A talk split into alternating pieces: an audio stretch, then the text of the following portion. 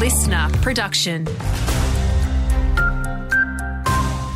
Good morning, Lauren Wilson here with your local news briefing. A 27 year old man has died at a Bowen Basin coal mine. Our reporter Courtney Thomas has the details. Resources Safety and Health Queensland have confirmed an investigation is underway at the Saraji mine in Dysart. It's understood the man died during an incident involving light vehicles yesterday afternoon. A BMA spokesperson says all operations have been suspended.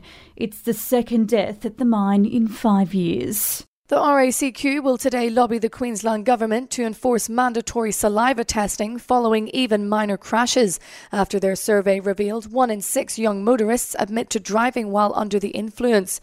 Transport Minister Bart Mellish says his government has zero tolerance for reckless and dangerous behaviour on our roads. 61 people lost their lives in crashes involving a drug driver in 2022. The opposition says responsibility for a seventh delay restarting the Callide power station rests with the government. CS Energy cited weather conditions when confirming the C3 and C4 generators in central Queensland near Biloela will stay offline for around a month longer than expected. Shadow Energy Minister Deb Frecklington says it's driving up locals' power bills in the meantime. We need to understand why the government haven't been able to get control of the power prices in Queensland have had a major catastrophe with the Callide C blowing up, have had pushed it out for years upon years. Energy Minister Mick de Brenni says he's advised a report of the incident is not yet complete, but Queensland will have enough power to meet demand despite the delay.